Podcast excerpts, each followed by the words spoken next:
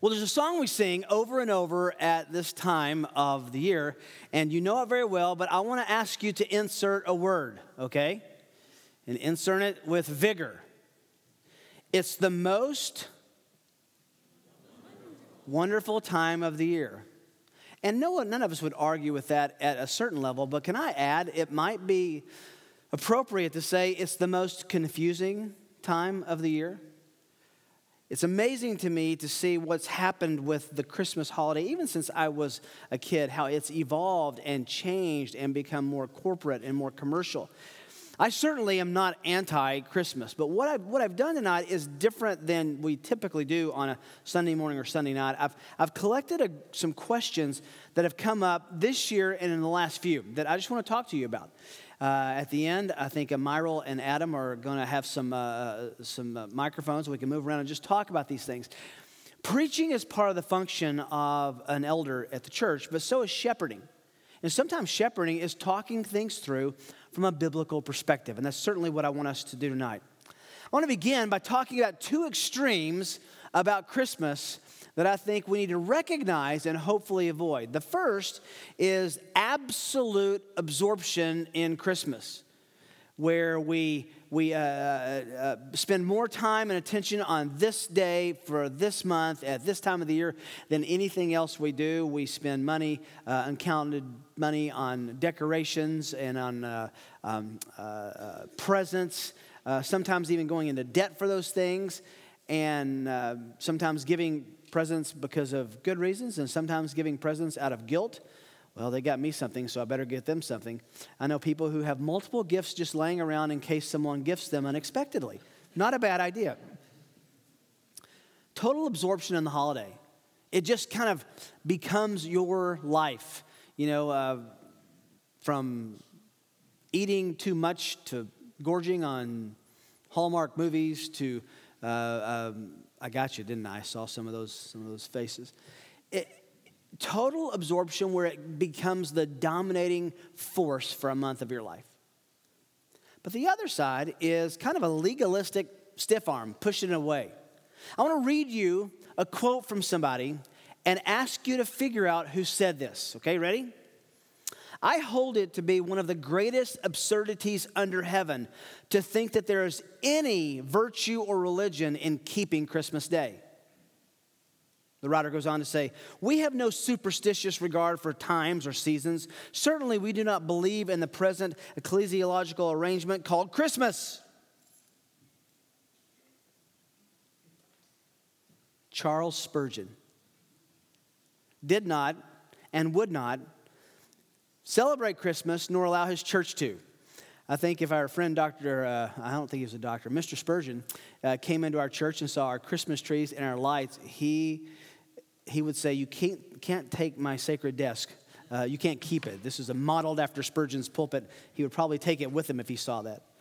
Well, there's got to be somewhere in between, isn't there? Absolute absorption where it dominates your life and saying, no, there's no uh, value in it and it's absurd. Um, to be the greatest absurdity, as he says, that anyone would keep Christmas Day. Well, what are we supposed to do with this? Um, I've, I've, pulled together some questions and just want us to talk a little about this. If you have questions, we're going to talk about this at the end, but just kind of a, a fireside chat, if you will. Let's, let's think about these things from a biblical perspective. First of all, how did Christmas become a holiday? I think it's really important for us to remember. I doubt anyone in our church believes this or understands this or thinks this. Christmas was never a holiday celebrated in the Bible, it was never a holiday commanded to be celebrated in the Bible. Not only that, Jesus was almost certainly not born December 25th.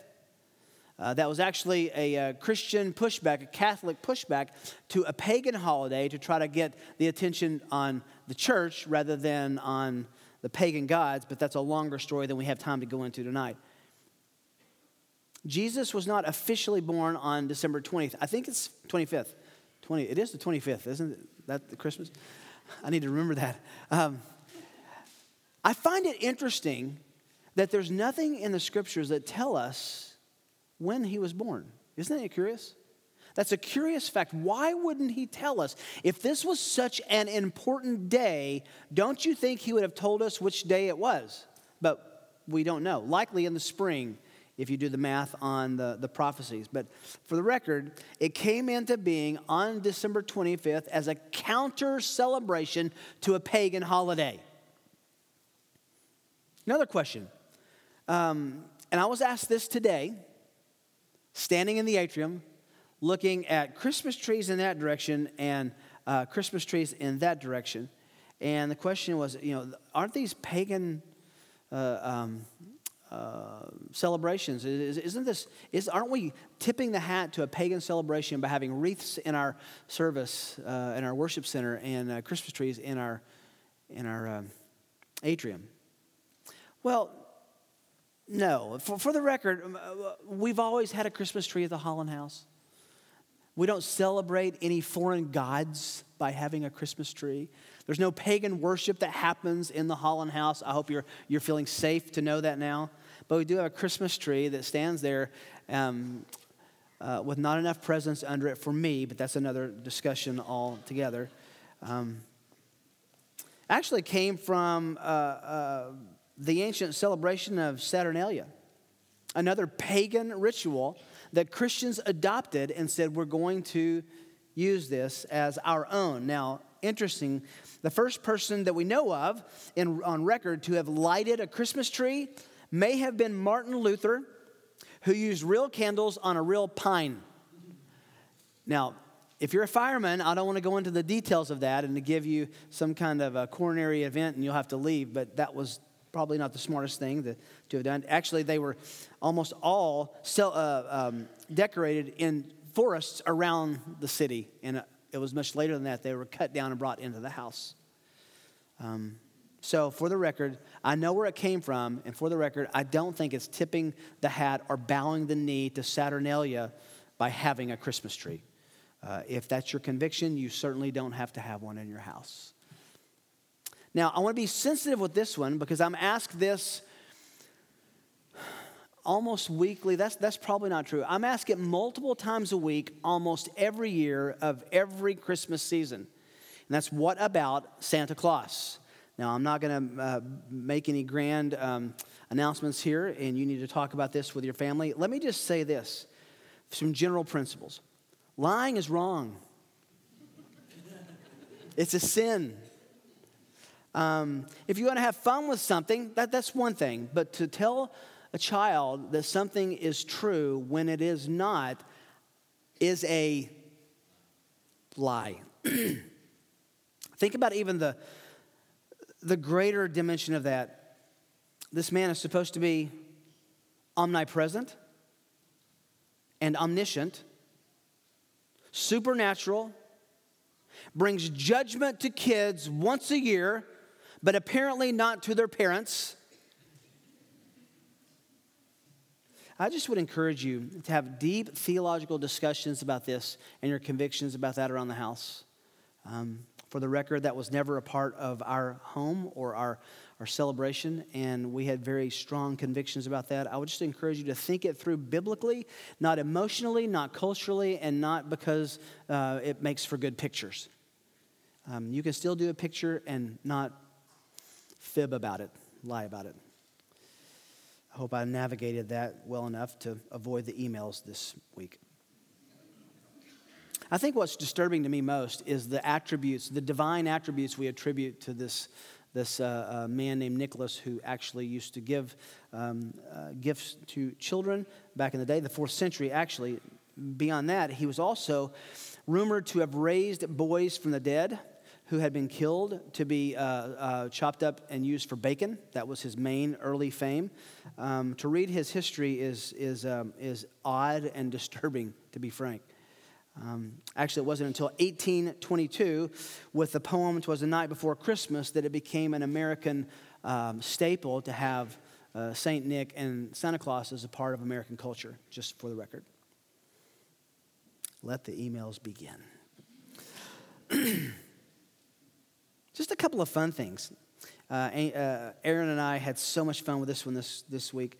Uh, did the angels really sing? Simple answer is no. They said, they talked. But there is some poetic license that we can take. They were praising God, and we do. I'm getting amens from the front row.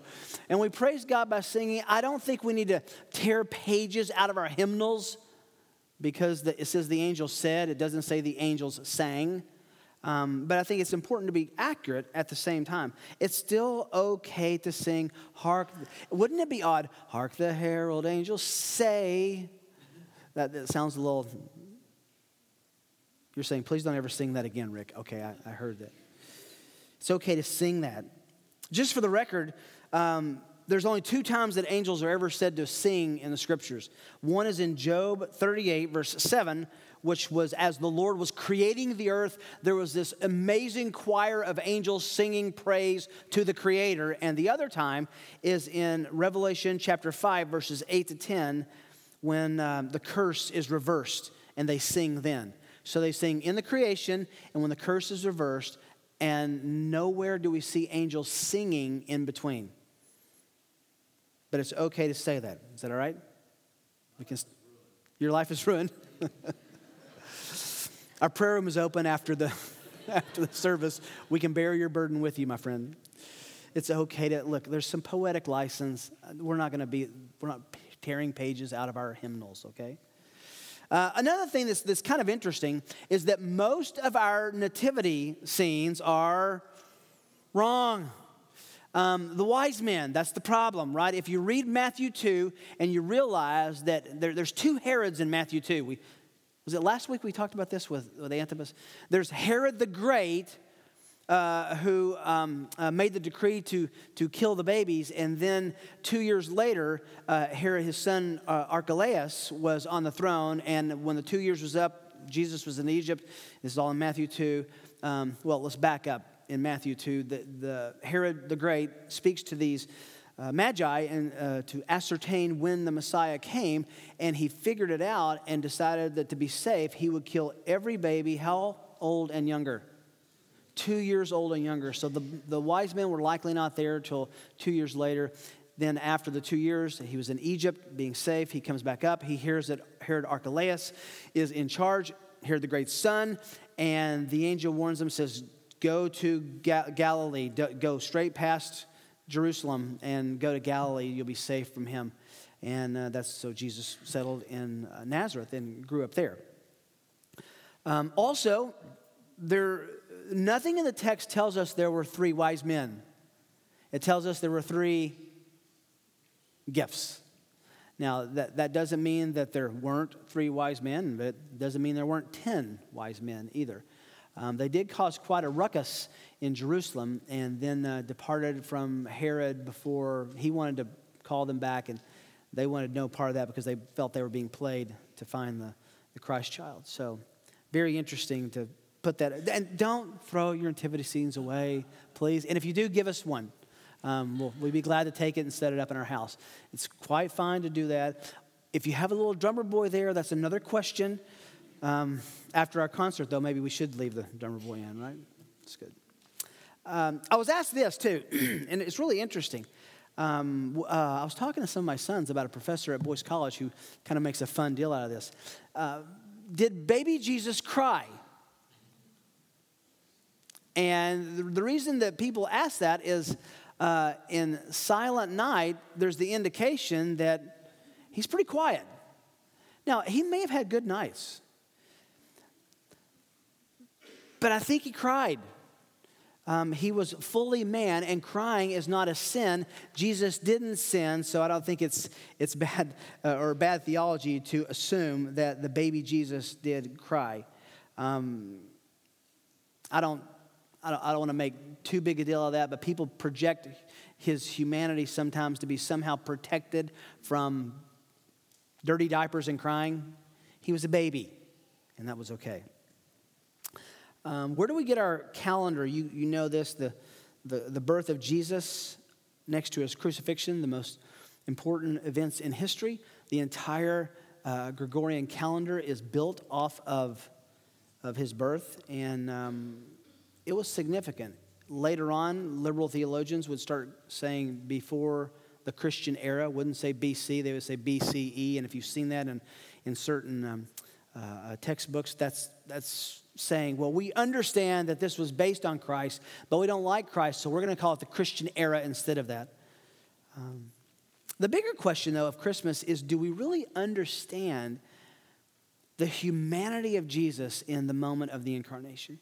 We spend so much time, rightly so, defining and defending the deity of Christ, which is the, the first place to start because if you have a man who is claiming to be and acting like and preaching like and teaching like God who dies and raises from the dead, you need to say, well, this was not an ordinary man. But very few people go the other direction and accent that Christ was, Jesus was a human, fully human, the real, the only real, fully uh, realized human who had ever lived.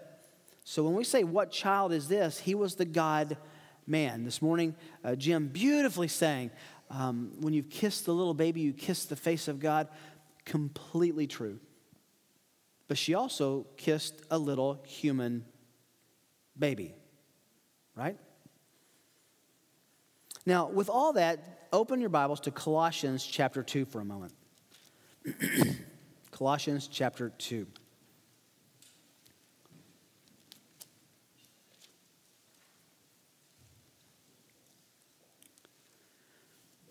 One of my favorite verses for the Christmas season is Colossians 2, verse 9. We'll get a running start in, from verse 8. But if you want to know, answer the question, what is Christmas really about? It you can define it in one verse. Look at verse 8. See to it that no one takes you captive through philosophy, empty deception, according to the tradition of men, according to the elementary, elementary principles of the world, rather than according to the cross. For, in other words, think biblically, think categorically in God's uh, um, mindset, not the world's. For, because in Christ, all the fullness of deity dwelt, there's this deity in bodily form, there's his humanity. He's both God and man. Now, with that, flip over to passage that Aaron read for us and with us uh, a few minutes ago Philippians chapter 2.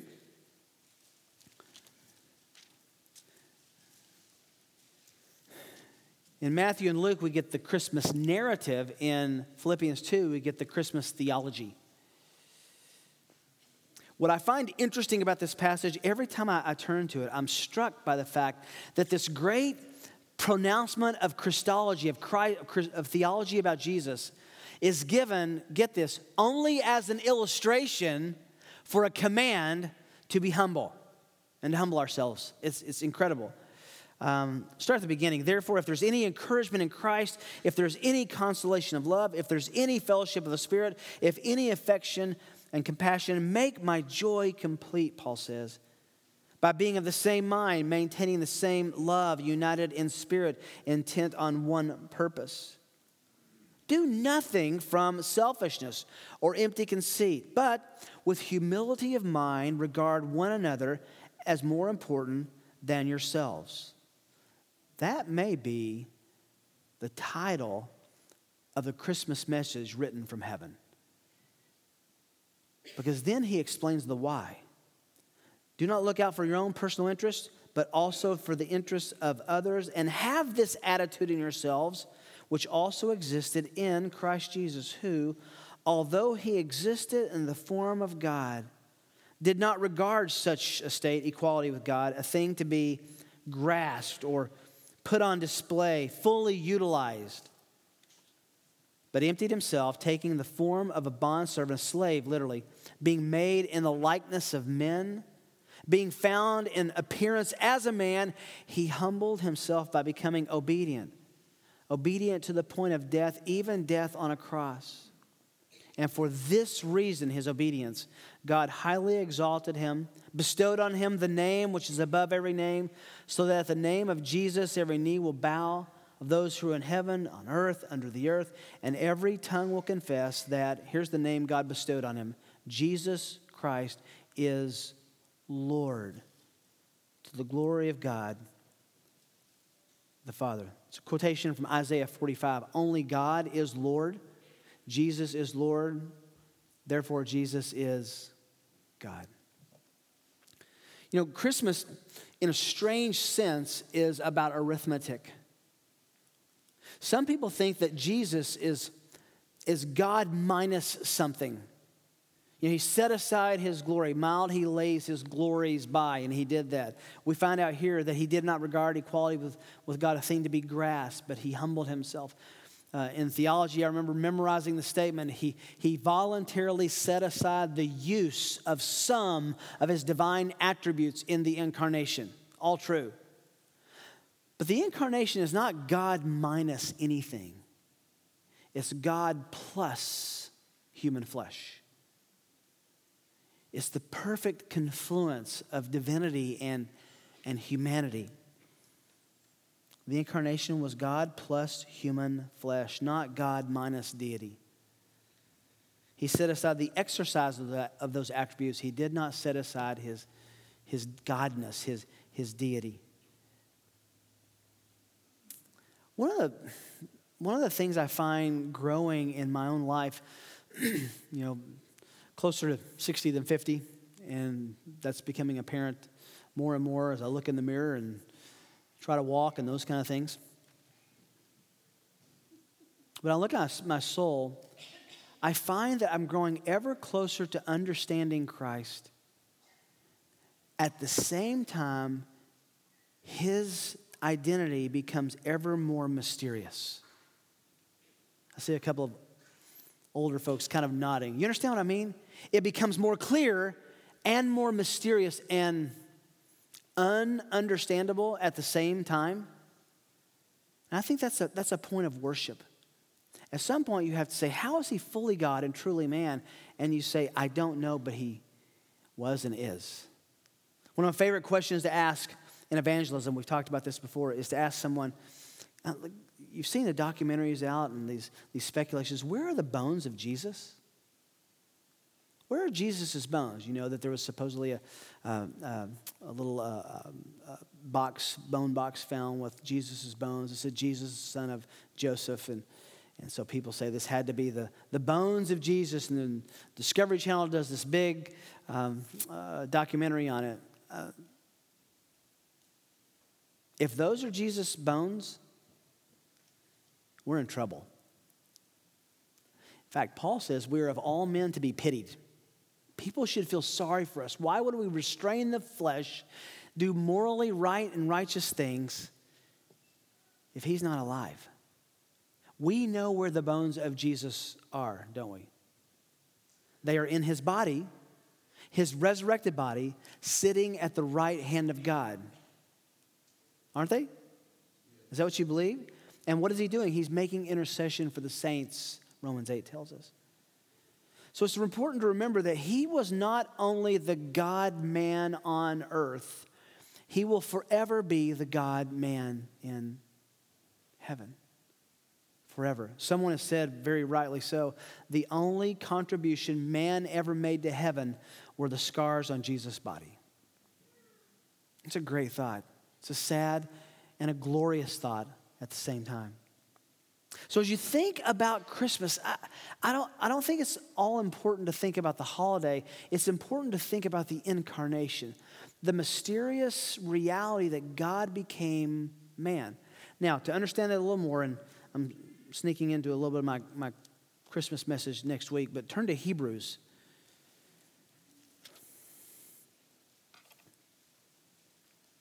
Chapter 2, verse 14. Since the children share in flesh and blood, he himself likewise also partook of the same, that through death he might render powerless him who had the power of death, that is the devil, might free those through who through fear of death were subject to slavery all their lives. For assuredly he does not give help to angels, but he gives help to the descendants of Abraham. Therefore he had to be made like his brethren in all things, so that he might become a merciful and faithful high priest in things pertaining to God to make propitiation for the sins of the people. For since he himself was tempted in the way in which he has suffered, in that which he has suffered, he is able to come to the aid of those who are tempted. He became human flesh for some very redemptive reasons, not just to save us in the end, but to give us sanctifying salvation, grace, and power in our life now. So those are some questions that I've been asked. I, this is a this is like I said, fireside chat, family night talk. Uh, Myral and uh, Adam, do you have questions about celebrating Christmas? About Christmas? Uh, um, uh, you want to ask uh, uh, what to get someone in the in the room? We can we can certainly do that. Any questions about that? Ryan. Ryan has his hand up with a smile on his face. That always makes me nervous, Ryan. what advice do you have for, you know, just give you a clear example of going to extended families' houses, enjoying Christmas, and, you know, Christ says in the family, in the sense of, you know, we know about Christ, we maybe affirm those truths. How do you, how would you give advice on giving devotionals and trying to get the focus on Christ rather than on Great question. secular holiday? Great question. First of all, uh, be careful to not, not to manipulate Christmas. Um, you know, you walk in and there's some, some marginal Christian uh, in, in, your family. You walk in, you say, Well, I see you have a Christmas tree. Do you really know what the Christmas uh, uh, message is? Why don't you sit down and I'll tell you? I mean, there's a, there's a graciousness that we should have. We speak the truth in love, we make a defense for the hope within us. I would make it personal. Find a time to be able to say, Can I tell you what thinking about the incarnation means to me in this holiday? That typically people won't won't push back. Now, if they ask you to do a devotional or ask you to share, now I think you've, you've got an invitation. But I found with many people in my extended family who are marginal in their faith, to start with, let me talk to you about why it's a, the reasons it's important to me is a good envoy in, and, and you typically, they, what, what do they say? Well, I mean, postmodern says, well, that's okay, that's what it means to you. It's just what it means to you, it's the truth. So uh, I would start with your personal affection for the Lord and your love for the meaning of God becoming flesh. So put it, put it in your own, own the message yourself and why it's meaningful to you. Great question. Yes, Ryan, another question. Uh, just as a follow up, if you do get an invitation to do a devotional, just from your experience, how do you go about doing those things? What are some things that you do? Yeah, if you're given an invitation to uh, do some kind of Christmas devotional in a marginally Christian environment, which is, I think, what you said, I would start with something familiar with them. Matthew 1, Luke 2, and then get to where the scriptures take you from something that's familiar. I might not go to Philippians chapter 2, and that, that, that might be the deep end of the pool, but you can start with the basic narrative of Christmas, which is in our Bibles and means something. I love Matthew uh, 1, which, which gets at, you know, it, there's two names there, right? Jesus and Emmanuel. Jesus, which is Joshua, God is Savior. Emmanuel, God with us. You know, one's the title, one's the, the, the surname, the, the, the, first name, the given name, rather. So you can go a lot of places from there, but I would, I would accent what's familiar to them and, um, and give meaning and explanation to that, I think. So, great.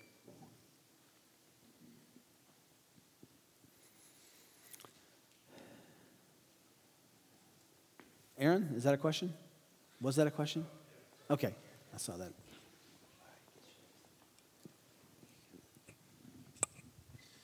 Yeah, so I was just curious uh, to your thoughts at, a, I guess, a deeper level of like, um, you know, gift giving. You know, we're expecting a kid, so I think we're rethinking a lot of our theology, not rethinking, but thinking more deeply about our theology in a lot of areas of our life. And uh, I'm interested just to hear you um, speak on uh, how do you give gifts to the glory of God?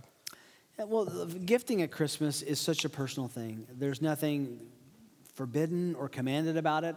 Uh, it's a personal preference. It, I think we've, we've hit a place in America, which is really sad, where gifting uh, becomes uh, reciprocated sometimes out of guilt and reciprocated out of um, uh, like well, he spent $22 on me, I got to spend $23 on him. And rather than the spirit of someone giving you something without, I, I, I trust, I trust that most of us would give a gift out of gracious gifting, not out of expectation that that's going to boomerang, right? I, I, I, trust and I hope.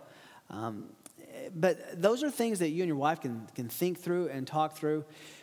Um, I would give you a warning, a good, a, a kind of friend to friend warning as you're raising small children. If you make Christmas about gifts, you're going to struggle to beat last year every year. Um, you, if, you don't, you shouldn't, none of us should measure gifts by walking into someone's house and seeing how many gifts are under the tree, right? Um, so you just be careful the why and the how and the what. Um, but man, gifts are wonderful. They're expression of love.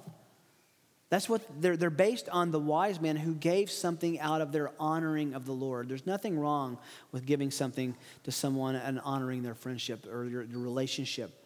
You just got to really be careful that the consumerism and materialism of our day doesn't seep into that and destroy it. And we have to be careful on the receiving side.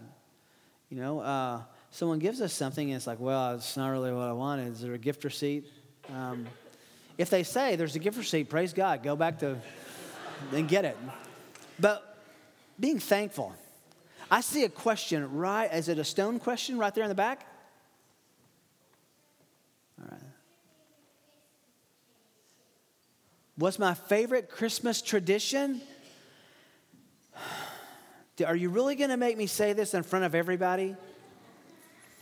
Our whole family's favorite Christmas tradition is every Christmas, my wife gets up and makes homemade cinnamon rolls and eggs that don't get eaten, and eggs that, uh, and it's kind of this, it's basically the Cinnabon recipe.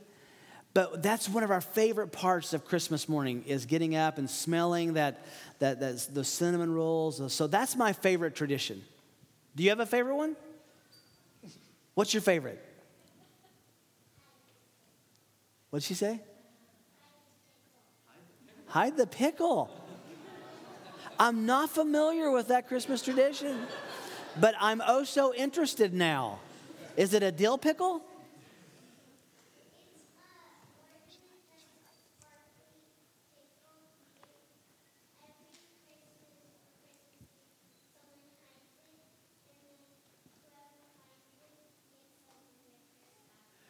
So, so everybody can hear it. There's, there's a Christmas ornament that's a sparkly pickle, and someone hides it, and whoever finds it gets a prize.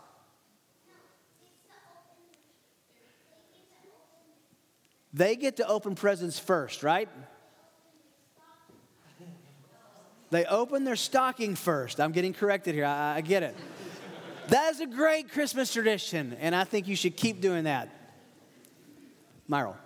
Yes, Rick. Um, just wondering what your approach would be to um, sharing the gospel with a coworker in my situation who's uh, Muslim during the Christmas time um, and likely either doesn't know anything about Christianity, true Christianity, or has the worldview of um, you know Christians persecuting Muslims. And what was the last part about Christians persecuting Muslims? Just that she might have that opinion of yeah. Christians. Yeah, the question is how we share the gospel with a, with a, a Muslim, someone from, uh, in Islam who doesn't know. I had the most incredible opportunity, our, our whole family did a few years ago uh, when I was out in California. I was invited by a girl who was teaching ESL, English, uh, English as a second language, at the Buddhist temple to the monks. And they were asking her, What's Christmas about? And so she said, Would you come and give a presentation about Christmas? So I got to take my family and stand with Buddha right behind me in the Buddhist temple and explain Christmas to Buddhist monks in the orange robes, and it was incredible. But what I learned something that day, which I think is parallel here, which is to just simply say, do you, do you understand what Christmas is about? It's kind of a strange holiday. And if you just watch TV or walk down at the plaza and see the lights, you might be confused. Is there a time I can explain that to you? In other words, the holiday gives us an incredible invitation to say something like, maybe you don't understand this. this it's not just an American thing, it's been Americanized, but it really goes back to something that happened in the Bible. Great opportunity, great question. Um, I learned something that this is completely, uh, I think I may have told you this. Some, we learned something about the monks that day, which were very, they were very healthy, but they couldn't eat after, um, by healthy, I mean, they were healthy. Um, And they, but they, they're not allowed to eat after noon, after 12 in the day. But they didn't seem to be suffering from caloric deficiency. Um, and what they would do is all afternoon they would eat ice cream and cake, which they said doesn't count as eating because you don't have to chew it. Not making that up.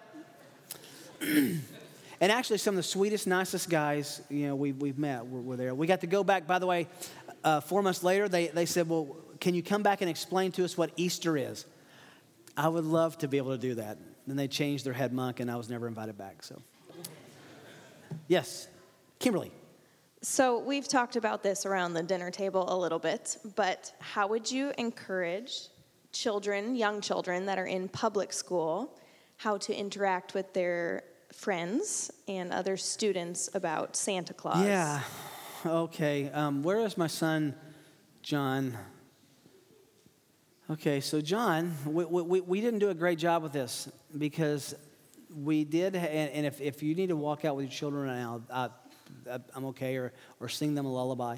Um, because um, we, every year Christmas would, I'm telling you what not to do, uh, or have your kids do. Uh, love you, Johnny.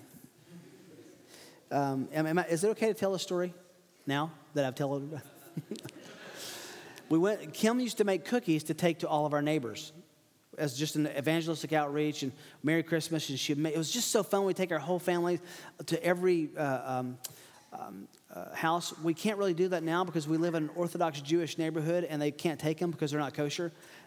We tried. Anyway, that's another interesting thing. Uh, so we went to take them to one house and uh, Kim and I were there, and the boys were back. And basically, we said, Hey, Merry Christmas. We want to give you these cookies. So grateful to be your, your neighbors. We, we understand the meaning of Christmas and just the basic you know, invitation.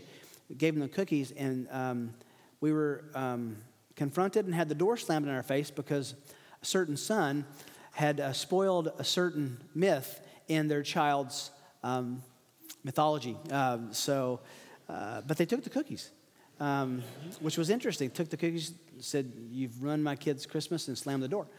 Um, I would recommend not doing that. Uh, if your kids are dealing with kids who believe something that's not true, is just to say, instead of telling them that that's a lie, is to say, is to accent and major on, well, that's how some people think about Christmas, but we think about Christmas in a different way.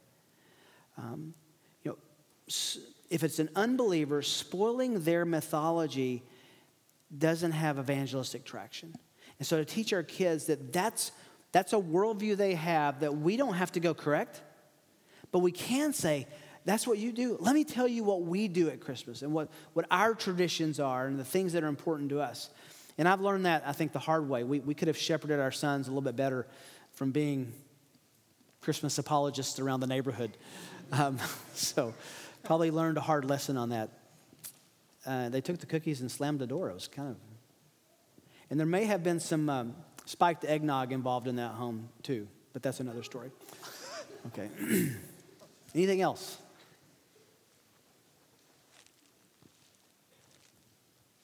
This is the place where everybody says, if no one else asks, we can leave early, and that's a good night.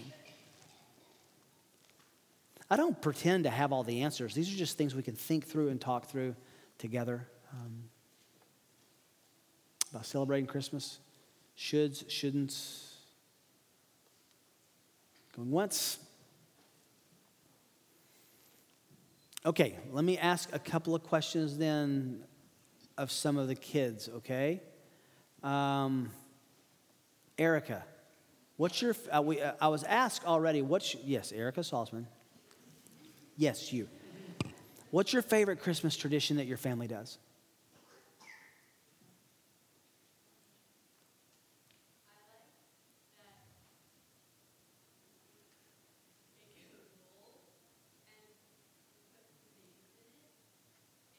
You take a bowl and you put eggs in it. Okay, I, thought we were talking about Easter for a second there. Okay, I'm sorry. I may, I may have to have you help me translate here, uh, Aaron. Take a bowl, slips of paper in it. They have names on the paper.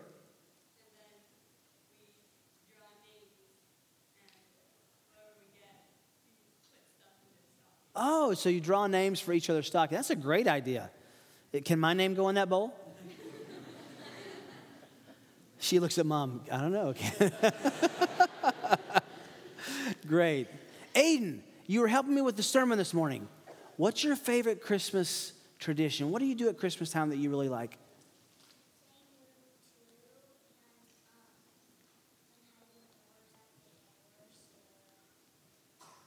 Can you translate that, Brian? yeah, so uh, they, they'll recite Luke 2.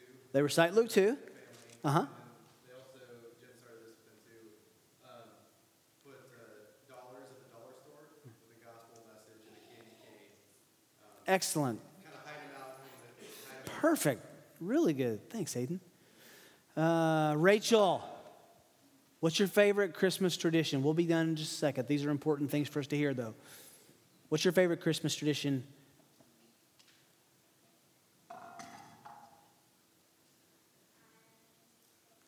Is there something you like to eat that your mom makes around that time? Bonbons? I'm already intrigued. So, what, what are they?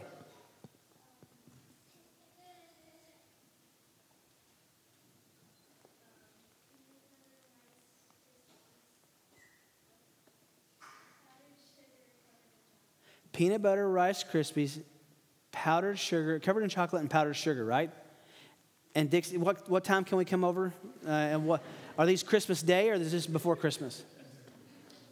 Usually before, just let us know the day and we will come caroling at your house. for sure. Great. Well, good. This is just thing, a good time for us to, to wrap our minds around things with each other. Talk about these things in your care group. We don't want to be, like at the beginning, over consumed with Christmas and also irreverently ignoring, uh, ignoring it um, at, um, at a, a, kind of an offensive level. Um, I, I, was anyone surprised that that quote came from Spurgeon? Yeah, I, I was. Um, so think about these things, talk about them. You're shaping the theology of your children during this month as much as any month of the year. It's really an invitation by God to, to, uh, to go to Scripture and have the definition of the God man and the narrative of the God man recited and embraced and understood in these little minds that they will ponder, like Mary did in treasuring these things in her heart, they'll ponder the rest of their lives. Let me pray for us.